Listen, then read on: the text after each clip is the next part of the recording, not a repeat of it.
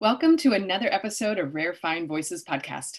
My name is Robin Koenig, and I'm the C E O and founder of Rare Find. I'm a self-improvement junkie, certified professional coach, podcast host, and public speaker.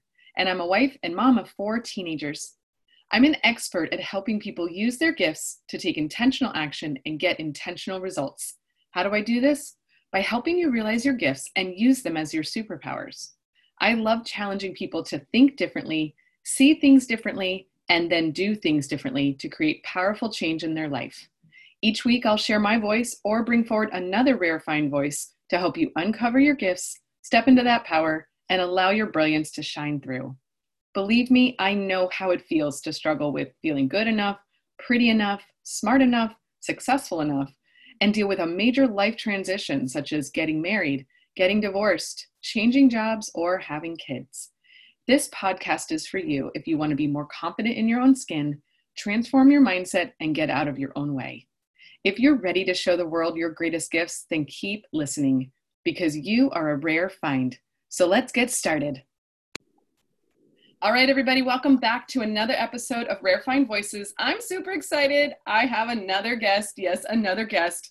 This is my dear friend, Jamie Consulman. Now, Jamie has an amazing bio. First of all, she's the founder of Finding My Fire, which you'll hear more about. She's also a corporate renegade, which sounds super cool, with a one-of-a-kind perspective on defining success on her own terms. A born dealmaker, Jamie has brokered one hundred million dollars enterprise-level I T services deals. She's worked for global brands like Atos, Axiom, M G M Resorts, and Walt Disney Corporation. As a certified professional coach and Harvard-trained leadership trainer, she helps burnt-out entrepreneurs and executives to find their fire so they can have it all, a life full of passion and purpose built on realizing their deepest desires. She lives in Las Vegas, where you can find her training for a triathlon, spending time with her wife and her three Labradors, so adorable, Kona, Kaimana, and Sir Winston. Welcome to the show, Jamie. Thank you for having me, Robin. I'm excited to be here. You stop it right now. I literally cannot stop smiling because you are such a dear friend, and I've been dying and dying to get you on my show. So I'm just going to warn listeners right now, I'm kind of giddy about this. I love it. Same here. Like, I can feel your energy. So it's super exciting. Okay. I just read your bio. I know you. So it's like, we've gotten to know each other. We've known each other now for about three years, I would say. Yeah. Right? Yeah. yeah. We went through the same coaching credential program over at I P E C. So what a phenomenal way to meet new people. I feel like, I feel like I've known you even longer, but we've definitely developed this great friendship and um, just such a trust and bond in the coaching industry. But that aside, you are a phenomenally intelligent and, and just like this life experience you have that I've been itching literally to like have you share more with the world. So. Um, but here's my question. Okay. I, lo- I love the tee up. I'm ready with anticipation. Okay. I just talked a little bit about your background, and there's a lot more here to be said. I would love for you to share with my audience kind of what got you to doing what you are doing today, as far as coaching and training and all of these great things. And I'm going to caveat it with the fact that it may not be what everybody expects. And that's exactly why I really love to have you share your story. So can you just open the open the floodgates for us, please? Yeah, no, absolutely. I mean, so the biggest thing that got me where I am, I believe, is just, you know, always wanting to find my passion and my purpose and help people. And while that sounds easy enough, it's really been a lifelong pursuit that I would say has taken me, oh, I don't know, just a few decades. And so today when I coach people, while they know many people know me as either a coach or a speaker or have, having had such a uh, long-term career in sales um, for big, big um, Fortune five hundred companies, only recently did I start sharing my personal story, um, which you know, you know pretty well, in terms of you know being a college dropout who ended up being an adult entertainer, and really credits that world and that path with making me who I am today. So part of how I got to where I am is sort of the I'm going to say the long, slow roll, long, slow road of sort of peeling back my own layers to really carve out a path that is not just true to me and who I am, but what I want to be in the world for other people. Okay. So you touched on a couple of things there. and I want you to go. Yes, I did. You said swing the door open. So here we are. Yeah. Yeah. No. And again, like, I know you, you've done some phenomenal speaking opportunities. You go out there, and when you walk into the room, not only do you have a presence because, you know, you've, you've got yourself where you are, which is, you know, again, your journey and your success story, which is great. I would love for you to kind of, again, share a little bit more about the unexpected things that, that you experienced as a teen, and you already said it, in adult entertainment. Like, you learned a lot from a path that for many people could have gone in a completely different direction. Well, you two said a lot there, so I'm gonna unpack it a little bit. And so first, thanks for that acknowledgement. I think one of the things that has been part of my journey as a coach is realizing that sharing my story isn't shameful.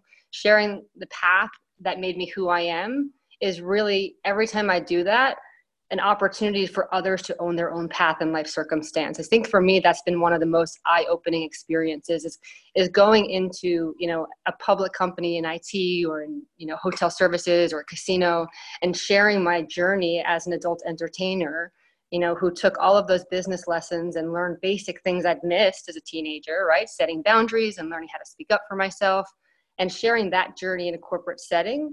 And then sort of being bombarded by the amount of people and the emotion that gets expressed when you see people really sink into accepting their own life journey, whatever that may have been for them. That's, and that's powerful, right? So yeah, you it really, really is. Excuse me. You can look at it from a coaching perspective, which again is kind of like you said, helping other people remove the judgment, remove the shame associated that's with right. their story and their experience, which can be really, really difficult. It's, it's, I mean, it's like one of the reasons why we actually have a job as a coach is because that kind of stuff is really hard to do. But when you went through it for yourself, obviously you were able to kind of then put a, you know, a, a shine a light on or put a pinpoint on those things that were so critically important and understanding about yourself. And this is where I kind of go into like, those gifts, the things that you know are so powerful about yourself, they're meant to be shared. That's why it's a gift. Mm. And use them powerfully in your life as your superpowers. Like now, now that you're able to look at your own story and, and share that, what are some of those things that come up that you're like, these are my gifts, and I got that from my own journey without the shame and judgment? Sure, absolutely. I mean, I think the biggest thing is is, is knowing how to talk to people and realizing that, you know, in my own journey of trying to find success in career and, and really having some pretty rigid ideas about what that was, right? Even when I was in my twenties, success in career meant I was going to be a top level executive. I was going to be making seven or eight figures, have board seats. And it was all of these ideals that I thought were successful. And until I got there, there was part of me that always felt like a failure.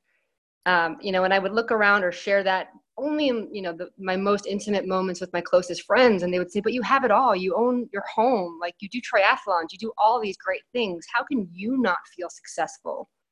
You know, and, and I would be filled with a little bit of embarrassment, and I don't know, but it was because I couldn't pinpoint it.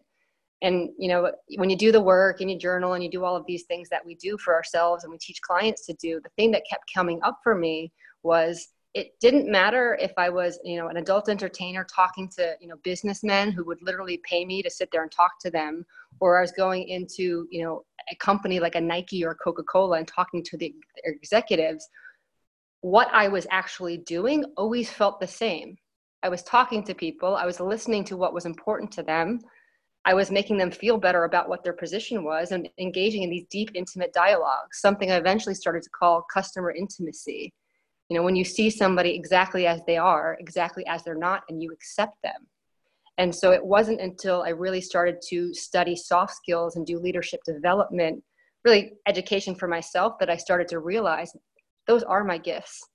And it didn't matter where I was in terms of environment. I was using my gifts in my field at that time.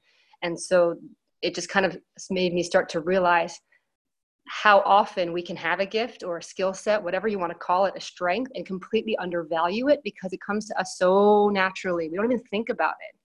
I was so fixated on the environment or what I thought success was that I hadn't realized I've been cultivating my soft skills in a very real way, you know, since before I even knew what they were when I was a teenager. I love that. I'm like, I'm like writing these crazy notes because, you know, you're bringing up again, the things that when you were able to just remove, like you said, the context of it or the environment or, you know, the belief that you had for a while around like, this was a failure, this is what I'm supposed to do, or this was wrong, right? All yep. of those things that hide this, the real stuff that we get from it that is valuable. You uncovered things like your strength in communication, your ability to connect, you know, your compassion that That's you right. have for people, and brought that now into something that you know is so helpful to other people. That's why it's a gift, right? So you can share it and impact other people's lives, as this understanding of acceptance and customer intimacy to help people believe that they have what it takes, no matter where they got it from. That's that exactly right. That it's useful. That's exactly right. And, and, and, you know, I think when we go through these periods of ourselves where we're searching for something and it takes us a long time, we can often feel like everybody else has it all figured out. You know, I know I've always felt like a late bloomer. The things that seemed easy for, oh, everybody, right? That classic everybody were always hard for me. And it's just that my path has been that different. And part of why I love coaching so much now is I get to sort of package up those insights and those, you know, the meaning that I found for myself that took me decades, right? And then sort of concatenate that into programs and facilitation exercises and workshops so people can experience that transformation for themselves in an expedited, you know, time frame. Yeah, totally. And and I also really love that you are able to say like that it's not like what you do isn't necessarily going to be for everybody. Right. And That's I right. that too, right? You first start coaching and you're like, I help everybody, you know, like everybody can work with me. And then the reality sets in. It's like, no, that's actually not true, because mm. I may not click with that person. There's just a lot there. It's not just a service. It's about how you can really form a relationship with a client and help them through a process. But, you know, for you, like your story may not click with everybody, or and and how you are able to help people through may not click for everybody. And that's okay to be at that place of, yeah, like that's totally okay. But when you do connect with a particular client, it's powerful stuff. Absolutely, right? I mean, it, it's so, sort of the same context of dating, right? You wouldn't want to date everybody out there. We all have a type, and I think the same holds true to coaching. You know? I relate everything to dating, by the way. I can totally always draw a parallel, right? When I was doing dating coaching and matchmaking.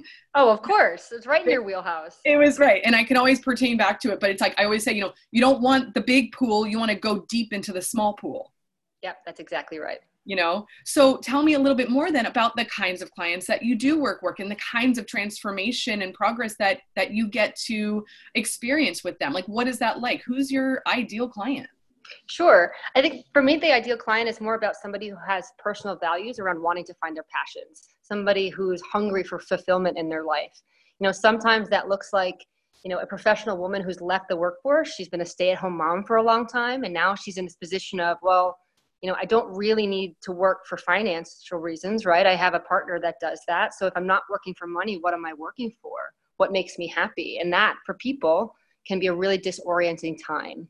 So for, you know, for clients like that, we, we, we do a lot of work around helping them get clear on what their true desires are, what's going to help them make, be, feel fulfilled, and what kind of impact do they make on the world.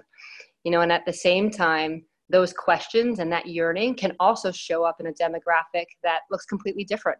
I've had clients who are men who are senior level executives. They've got it all, right? They've got multiple houses, they vacation often, kids in private school or coming through college, and they wake up and they say, is this it?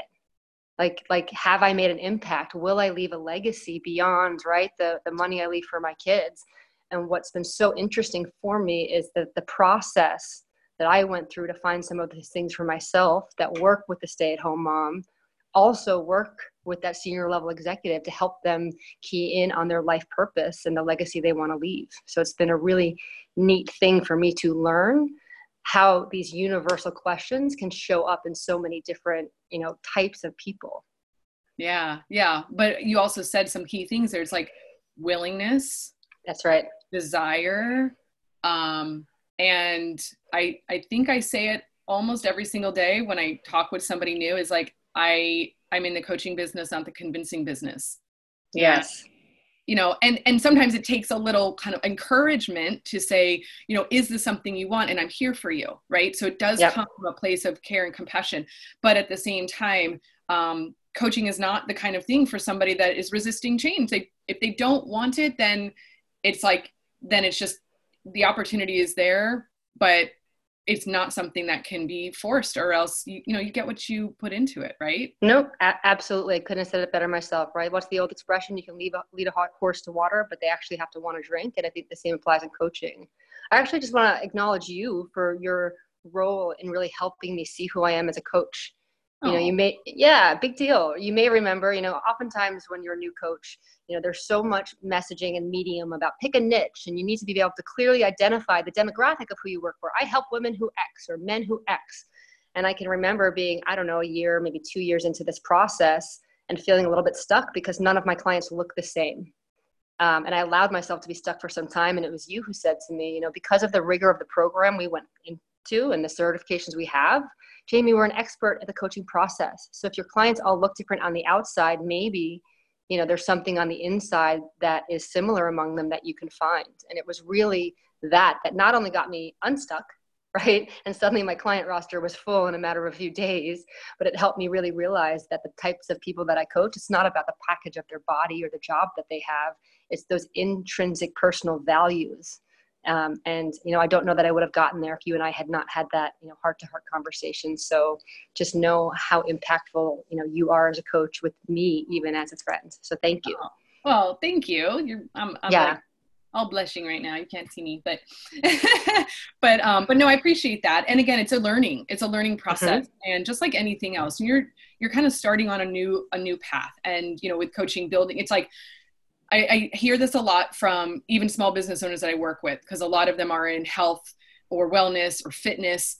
And, and, and I think coaching applies to this, where we do the work, we start doing the work because we want to help people. Right. And that's yep. the intention, is help people.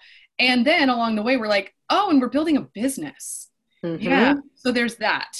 And we may not necessarily have been trained to do that necessarily in tandem or at the same, or, or at the same um, trajectory, or even want to do that. I mean, like, quite honestly, and I meet a lot of people that are struggling in their business because they didn't intend to start a business, but here they are five years in the, you know, down the road, they got all their credentials or their licensing or whatever, built it, but they don't actually have a business. And that's where, you know, like a layer cake, you've got your top layer and your bottom layer, but the middle of it is just, it's going to sink.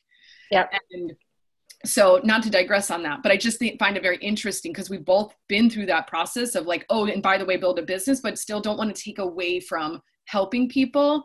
And, you know, my belief is that they are, they are not mutually exclusive. Like, they really yep. can go hand in hand. And absolutely. So, um, but I want to go back to something, because I wrote this down, um, because I went to your website, of course. And one of the things you have on your website that I absolutely love, it's right on your homepage, is a quote from you. It says, one of our greatest gifts is to be able to change the outcome of our own life story. one hundred percent believe that. And so tell me where that comes from.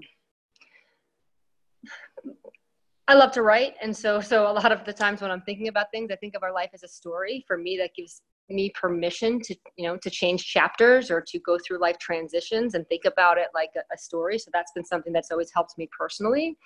But I know that quote came to me when I was writing and, you know, uh, working on the manuscript for my memoir, because I, you know, I met with some literary agents in New York, and a woman um, who's, who's pretty prominent in the industry. She's, you know, published books by Oprah and all sorts of world famous people. Um, I had a one-on-one with her, and she said to me, your story's so curious. I was really ex- First, expecting the typical stripper story, you know, smart girl goes to college, makes a mistake, ends up dancing, but recovers. And you don't write your story that way. You write it as the path that you took was exactly the path that you needed to become who you are. She said, tell me more about that, because I'm curious.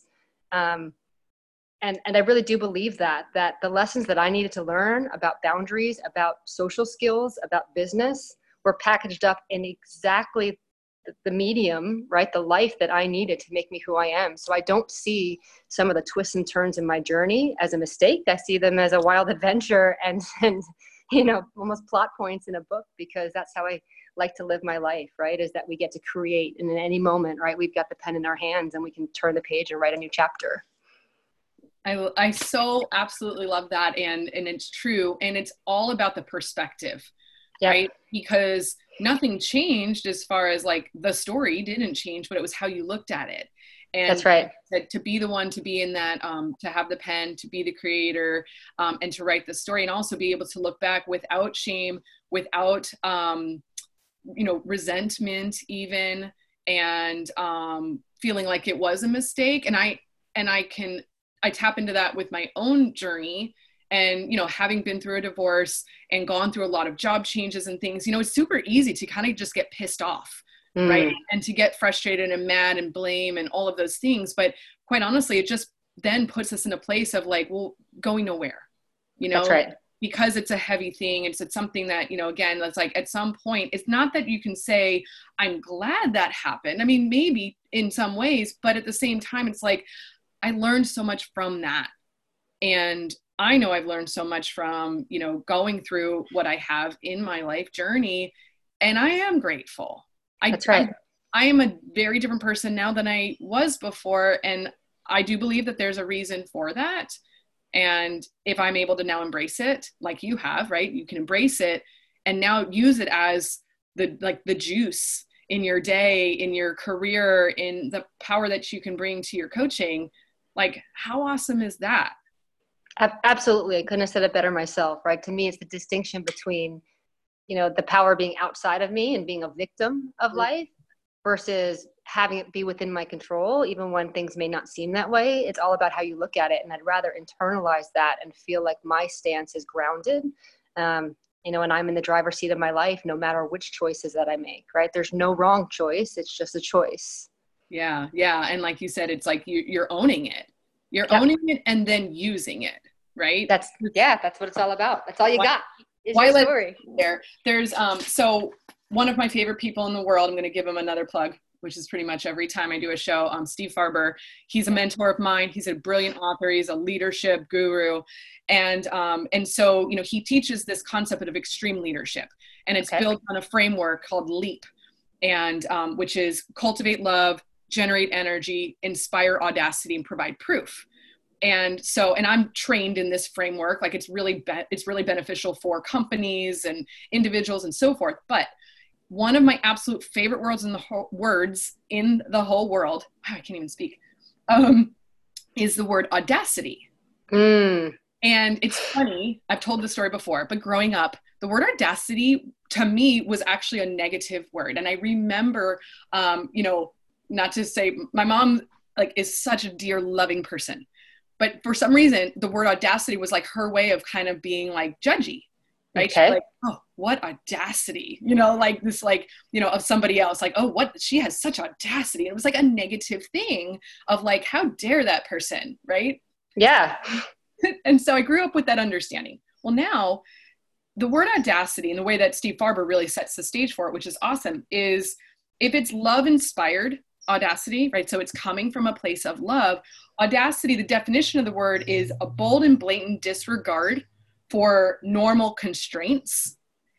But when it's love inspired, it's with a positive intent to change the world for the better. Love that. Okay. So it's one of my favorite words. And what happens is, you know, those normal constraints are things that are usually imposed on us by other people. That's kind yep. of how, you know, it can be used in a way like to prevent us from doing amazing things. And so when you're able to use audacity as a way to inspire something new, you tend to have an experience, which he he calls the oh shit moment, the O S M, okay.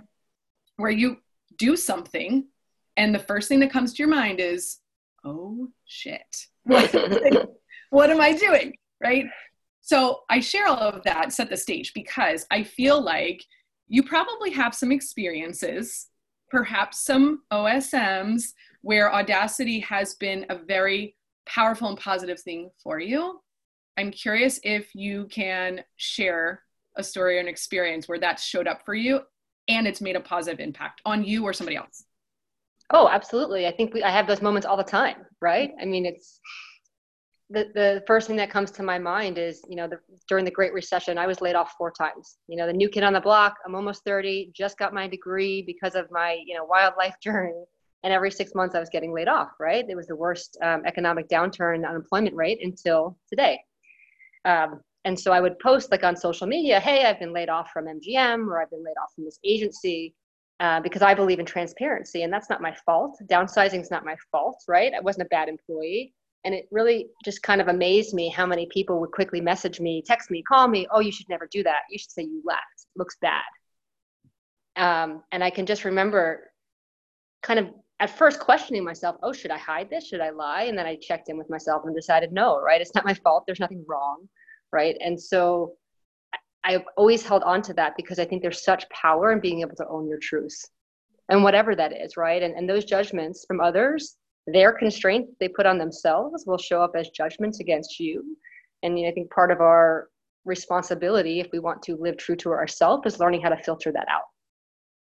Right. So there, I mean, that could go on for a long time. There's so many of those moments, right? When I first started saying, hey, I'm going to do an Ironman, and I'm in my mid thirties and I'd never played a sport, you know, and, and suddenly I'm posting about swimming, biking, running all the time, as you do when you discover a new passion and you're living a, out a childhood dream.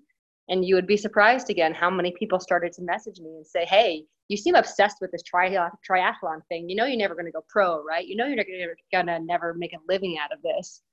And again, I could sit there and go, who cares, right? I have a job, right? I'm spending all of my free time in a sport that is making me healthier than I've ever been. And you know what? It changed my life. I don't think if I had ever, if I'd never found my running coach who turned into my triathlon coach, I don't know that I would have gotten to experience what I did. And at the core of it, it was this unrelinquished childhood dream of being an athlete. And as silly as that might sound to some, it was also, I think, the first time in my adult life where I put a you know, flag in the ground and said, this dream lives in my heart and I'm just going to do it. And when I got to experience that, I truly believe it became the fulcrum that sort of spun me into this place of stopping to look, of looking outside myself for answers and learning that I truly had the ability to look into as deep of my heart as I wanted to and start to bring those desires to life. Exactly. And I think I, right. And I think I've shared this with you before, that I finished my first Ironman and said, I'm going to find my life purpose, and it's going to be my passions, my gifts, and being of service, even though I had no idea what that would mean, and that it would take another five to six years to discover life coaching. But it's all part of the journey, and it's all part of the puzzle pieces that have left, you know, brought me to today. So I think those, you know, O S, you said O S M moments are so crucial because, you know, you never know where they're going to lead. And if you have the power to look within yourself and, and, and follow your own path or carve your own trail, well, to me, that's where the magic happens. And I think yeah. we all have that ability. And it's, and it's so cool too, because they're like breadcrumbs, right? Exactly. And you can pick them up or you can just leave them there. Yep. But um, at the same time, like you said, you you didn't really know what it was going to, like what it was going to do, but you knew it was going to do something. Like for you to make that commitment to yourself. And I'm sure, you know, there's multiple O S Ms in there, right? So first is like the registration, right? Oh yeah. I'm doing that for myself, and, you know, even when I did my first like half marathon, I'd never been a runner. And I was like, okay, the O S M is I just paid one hundred twenty dollars to go run a race. All right.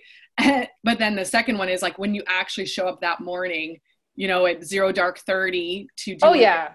you know, or whatever the sport is, it's like when you show up in uniform with your gear and your equipment and you're ready to go and you're like, oh shit. Like I, now I actually have to do it. I've been training, I've been doing all these things. And so it's kind of a whole right. other level of the experience. Cause now you're actually doing it, right? You're That's doing right. what you would do. Um, I'm reading, there's a quote that again, Steve Farber does in his training, but it's, it's so good because um, I thought it, it's, it's just funny. And it's, it's kind of one of those things. I feel like if you embrace the idea of what he's talking about, it can be really cool for you. Um, even in, you know, any experience. But um, so Jimmy Shea was a U S Olympian. He won the two thousand two gold medal in the skeleton. Okay. And the skeleton being like a crazy ass sport, right? You're literally flying yourself down, you know, a, a, a I don't know, it's a track. That's what it's called. Mm-hmm. It's a track on like a skateboard, a massive skateboard, right? It's just, it's so insane. Like why people do this, I don't know. But anyway, he was a U S Olympian, and he said, the first time I went down that run, I was going too fast, and I realized I just made the biggest mistake of my life. Mm-hmm. When I, while, when while I, he's going down. While he's O S M, going down. O S M. Right? And then he says, when I got to the bottom, I couldn't wait to get back up and do it again. Love that. And and so I think about that as the true example of like, we might not feel like this is right. And we're so freaking terrified. And especially right. right now, we're in the midst of a global pandemic. There's so much happening. We're going down that track, you know, feet first, terrified. But there are some moments, especially even right now, that I can say, that was terrifying. I thought it was a total mistake. I cannot wait to get up and do it again. I love that. I love that so much. I want to underscore what you said um, with a different context. Okay. Um, because somebody recently asked me this question, and, and the question was, what are you afraid of? And I thought about it for a moment, and I thought, you know, if you would have asked me that question at nineteen years old, twenty-five years old, maybe even thirty, I would have said nothing very quickly, maybe even with a chip on my shoulder, right? I've skydived, I've traveled by myself, I'll go to a restaurant alone, I'm not afraid of anything, right? Maybe even with a little head bob, right? Yeah, girl. And then you start to get a little bit more self-awareness, and you realize there's lots of things, right? Being alone, right? Not feeling good enough. There's all these fears in there. And and w- why I bring this up as you talk about O S, O S M moments, the O S moments, right? Is because you hit the nail on the head, right? Sign, if, I'll use the triathlon example. First time I signed up for a triathlon, I was petrified, right? And then you do it, and it's not so bad. But then the next time you sign up and the race is a little different, open water co-ed swim. Wait, wait, what? We're all going to run at the same time into the ocean. I'm going to die. How many people have died doing this, right? There's all of these moments that come up.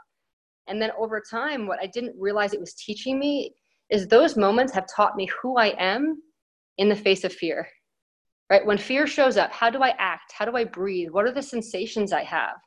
And I love those feelings now, because now they're my indicator that I'm doing something that truly scares me. Right? And if I think of all the times in life where I lived without that sensation, I can say I was probably doing things that, yeah, maybe I wanted to do, but I was not that emotionally invested in, right? Going on a job interview, I don't care. I'm not afraid. Well, you know what? I didn't really care if I got them. Taking my manuscript for the first time to New York City to pitch agents and share my story for the first time is the exact same feeling I had the moment before a race. All that self-talk was the same. Why am I here? Why do I put so much time into this? I don't want to do this anymore. What a waste of time. My hands get cold and sweaty, right? My stomach starts to hurt. And those are the sensations I get in my O S M moments. And I'm so, so grateful for them, because now I know that when that comes up, I'm doing something that's really, really important to who I am. I love that. And the, the indicators, you know, yes, they're, they're our own, our own body and mind telling us that don't stop, like use that, use that yes. to create something really, really awesome. And, um, and I appreciate you also saying like how the opposite can also be true, where if that's not showing up, like what's the question you can ask yourself, you know, that's right. Does this have enough value for you? Is this worth your time and energy? And if not, then why are you doing it? You know, answer that question. Is it, you know, you just think that you're not capable of doing more, or, you know, what, what is preventing you from pushing yourself to a place where you can feel a little afraid and a little excited all at the same time, but you can consciously tell yourself it's nothing to run away from. Right? That's right. There's two kinds of fear, right? Emotional fear and physical fear. Physical fear, yeah, that's a bear in the road. You might want to run the other way, or I don't know. Don't take my advice if you know. We understood the point, right? Yeah, right. Exactly. But like, there's true physical harm in the way, right? Exactly, exactly. So um, I'm gonna have all these people, you know, saying, "Oh no, you're not supposed to run when there's a bear." Okay, I get it. But emotional fear isn't an indicator of something that you actually really should do, and use that powerfully to know you've pushed yourself to, you know, outside of that comfort zone, you know? And I can yep. relate a hundred percent to that showing up on my first weightlifting platform in front of an audience staring at me saying, okay, you see that barbell with that weight on it, go ahead and lift it. And we'll tell you if it's good or not by, mm. you know, a white light or a red light. And, yep. you know, if you get two out of three, you're good. And if not, You, you know, it doesn't count. And so it was like being on a stage yeah. in front of, you know, to perform, but with something really heavy. And, and, you know, doing that, I don't think it's something I probably would have even considered at a younger age. You know, my first, my first competition was at the age of forty. Love and it.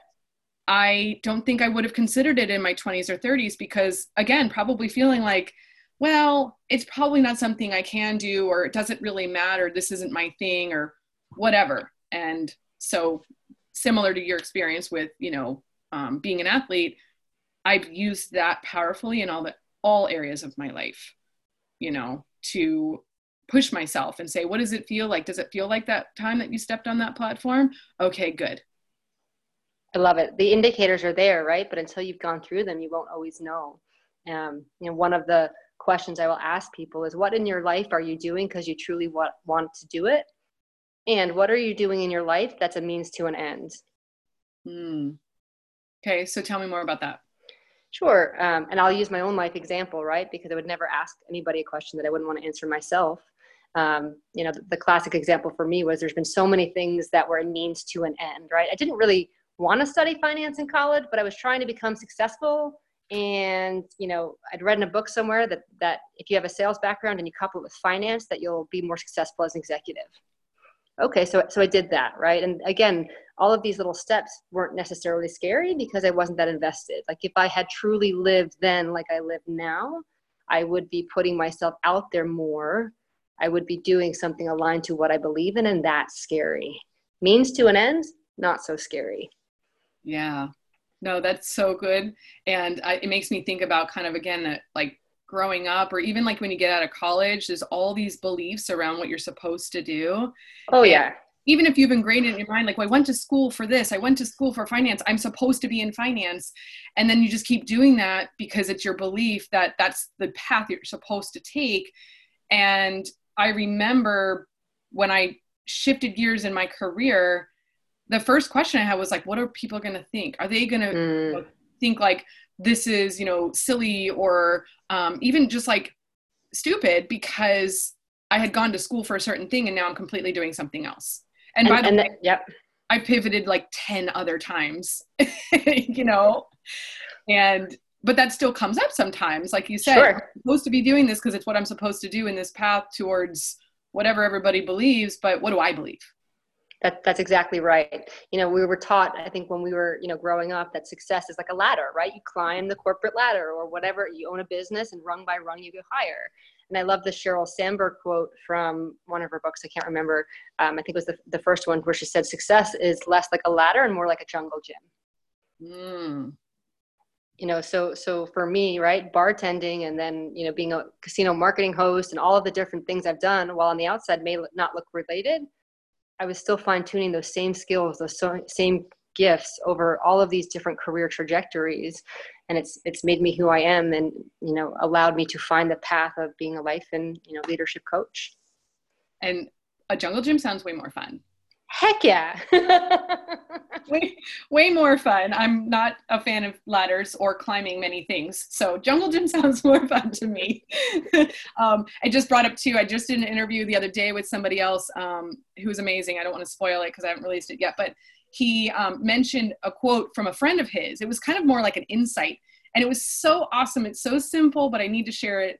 Um, and he said, a friend of his basically said, do you want to count in life, or do you want to count? And it was like, mm. okay, so right, the count meaning, mm. do you want to count the financial side yep. of it, or do you want to count in what you're doing? And it was so simple, and it was just like, yeah, no, I really love that. I really yeah, I, love that. I do too. It's the what I how, what I hear in that is is in my own words, right, is the distinction between being on the bleachers, right, and commentating the game, and actually being in the game and, and playing it, right? Um, I always would rather be in the game, but yet it's so easy to end up in the bleachers, you know, as the commentator. And and and the magic is what happens when you're actually in the game, right? Or to reference the Franklin Roosevelt quote about being actually in the arena, right? The credit goes to the man who's marred, his face is muddy, not the critic. You've got so much to share, I'm telling you. Like we could literally go. I could talk to you all day. I know, I know. And I love that. Um, okay, so I want to ask you a question um, because again, I know you've got you've got a lot of things that you do. You're a busy woman. You've got, you know, your own business. You've got, you know, your training as an athlete. You've got your family, your gorgeous, adorable dogs. Um, And and again, like it, there's a lot going on, and it can be really hard to stay focused and not get overwhelmed and such. So do you have any tips for people as far as staying motivated and being consistent in how they are work towards a, working towards the things that they desire in their life, like a routine or a mindset? Like, how do you stay motivated towards the things that you want? Mm, that's a really good one. There's some things in there about motivation. There's some things in there about consistency. There's so much goodness. And so if I sit for a moment with what you say, what comes up for me is, and this is my approach, and I share it with clients quite a bit, um, is that so often I think in society we get, we collapse two things. We collapse a vision with a plan. Mm. And to me, leaders, And and when you're leading your life, I talk about this quite a bit, you are the leader of your life. Whether you think you are or you're not, if you want to get where you're going, you must lead your life. And part of the qualities of a leader are having vision. It can also be called your dream, something that's not tangibly there yet, but you are foreseeing for the future.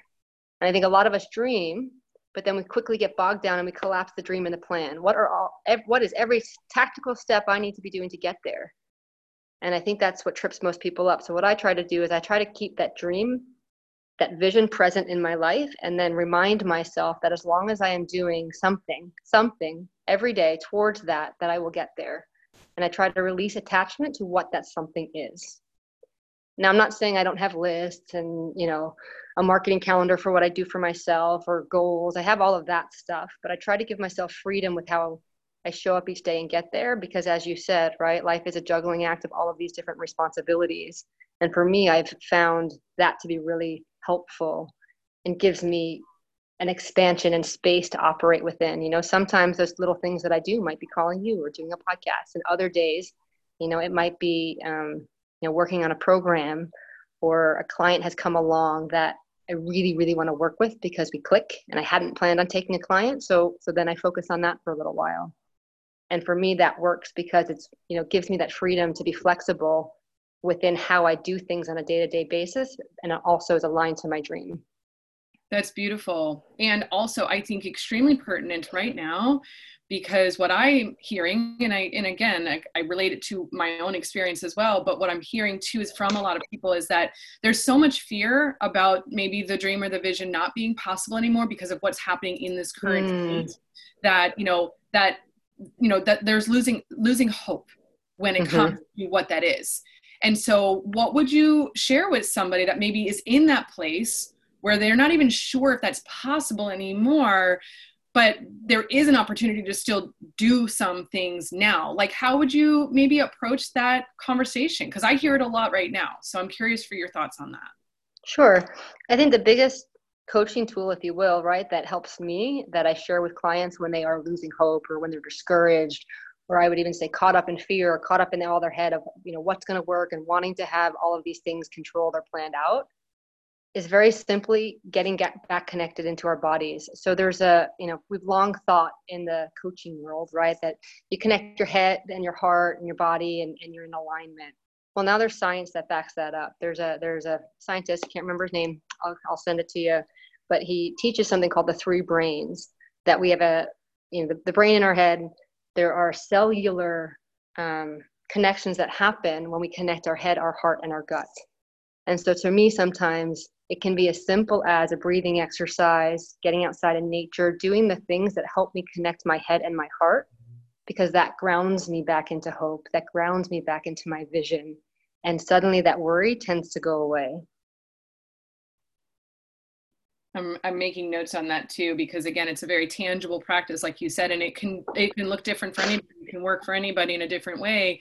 Um, but the premise is the fact that if you ground yourself in a place that, again, believing that there's, that there is a dream and a vision that is possible, and maybe it needs to change a little bit, right? Sure. Yep. It's okay to change. And you even said earlier, like, release the attachment of kind of what it is and maybe in the steps to get there. Because if we're so rigid in, well, I'm doing this now, but then something changes, and, and, and we do need to affect change in whatever that path is, it doesn't mean that the dream or the vision is no longer possible to reach. It's just a totally different direction.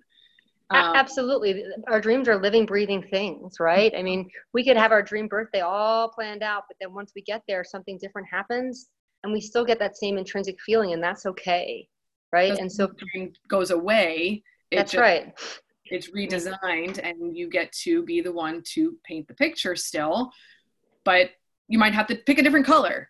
That's right. Right. When Walt Disney said, "I'm going to build the happiest place on earth," and he was staring at swampland, you know, in the middle of Florida with nothing developed on it, you're sure he didn't see a picture of Space Mountain, right? Or the globe at Epcot, right? All of those things take time, but the dream and the vision was there, and that didn't change the fact or discredit all of the twists and turns that it took for, you know, Walt Disney World to become what it is today.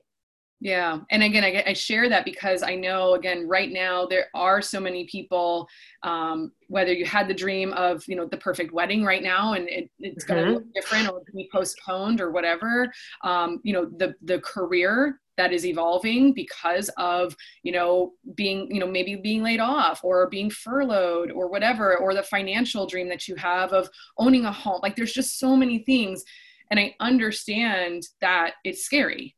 And yep. at the same time, I'm so encouraging of people to not walk away from it and not think that a dream can't still exist in this current situation, but you might have to go back to the drawing board and give yourself permission to do that. Remove the stuff that you're pissed off about, that you're frustrated yep. about, because you can't change that. There are some things that just can't, right? Serenity prayer, having the wisdom to know the difference. That's right. And put the pen back to paper or have the conversation with somebody to say, well, what could this look like now? That's right? exactly, that's exactly right. I don't know who said this, but there's that saying out there is, you know, when you get tired, learn to take a break, not quit. And I think that is so relevant right now. I mean, you said it, there are people who are so frustrated, who are so scared that by impulse, they are giving up their dreams, right? Or feeling deflated or like they can't get to where they want to go fast enough. And my advice for those people would be, right, take a break, call a friend, right? Focus, you said the serenity prayer, right? Focus on what you can control, not on what you can't. And it's through this time, I truly believe that we are developing the resiliency and skills that, while we might not be able to see them right now, will help us, you know, forward our own dreams and agendas, you know, maybe not in the way we thought, but in a way that, um, you know, we couldn't have had we not learned all of these things. Yeah, absolutely. Absolutely. Um, I love I love to ask my guests about a, a quote or a mantra. We've talked about quite a few, which is, um, but you did share one with me. You said, and this is your own quote, "Trying times are training for greatness." Tell me where yes. that comes from. Oh, I know exactly the day that it, that it came. Right, it was it was a tough time. Right, I was eighteen or nineteen, and I was uh, you know, shacked up living with a woman who was at the time considered uh, North America's most published centerfold. She taught me the industry and she taught me the ropes. We were best friends. And one day I came home to her mansion on, you know, the Sugarloaf golf course in Georgia, and all my stuff was in the driveway. Her husband said he didn't want house guests anymore. Well, that's a whole nother story, but you know, so here I am, not old enough to rent a car, um, with a whole bunch of stuff. And, uh, you know, in my mind, homeless. My parents were living their dream, traveling the country in an R V. And I can remember looking around at the, you know, rolling grass of this Greg Norman golf course thinking, right, I got a choice right now. I can, uh, I can cry, right? And I can panic, and I can, because I have no idea where I'm going to go or how I'm going to get there. Or I can realize that the universe is testing me, and that one day a house like this is going to be mine. And I'm going to have all the success that I need, and I need to buckle up right now and and just uh, turn these hard times into my training to be great one day. And so that over time just morphed into that mantra that anytime I've been faced with adversity or something that I perceive very difficult, I sort of ground myself into that thought that every time I'm being tested, it's because I'm being trained for something really great in life. That's so perfect.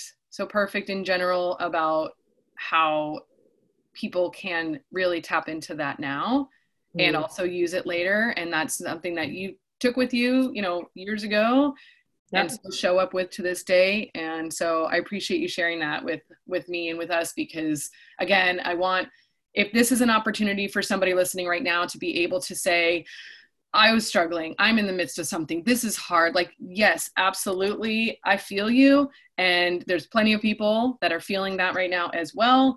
if this is helpful for you, great. If it's somebody, like if you know somebody that's got the same kind of stuff going on or has brought it up, please share this, because, you know, this is why I do the show. This is why I bring on guests. Like, I want these kinds of stories, and Jamie, your story is amazing, to impact other people and just be able to serve a purpose in some, in some way. If it's one person, great. If it's more than that, awesome. Like, um, and so I just, I really appreciate you being very open, very vulnerable, um, and just incredible in how you share what you have learned in your life and help to inspire audacity with other people, mm.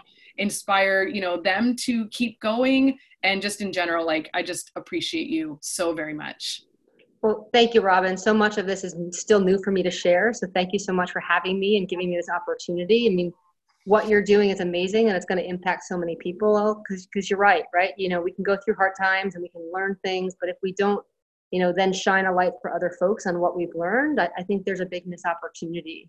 You know, one of the things I tell friends and clients, and it's a little excerpt from the beginning of my book, is that, you know, we all have skeletons in our closets. Over time, we each have a choice. You can lock the lock that door and throw away the key, or you can swing that door right open and shine a light for everyone to see. And so I'd like to believe that by shining a light on my own hard times, that, you know, even like you said, if it impacts one person, um, give somebody that light that they can follow to find their own path and way out of darkness, well, then it's all worth it. Thank you for that. And yeah. Speaking of, how can people find you if they want to get to know more about you, your story, your coaching, any of those things? How can people reach you? Awesome. I'm on all the basic social medias. Jamie Consulman with a K. It's a little tricky to spell. So if, if Finding My Fire is easier, finding my fire dot com on the internet, Finding My Fire on Instagram, you know, message me, and uh, happy to chat. Always grateful to kind of meet new people and all that fun stuff. Awesome. Thank you so much, Jamie. I appreciate you so very much. And thank you to anybody that's listening right now. Again, if you've got an opportunity to share this, please do subscribe. And uh, with love and laughter, just have a great day. Thanks, Robin. That was awesome. Bye, everybody. Thank you for having me.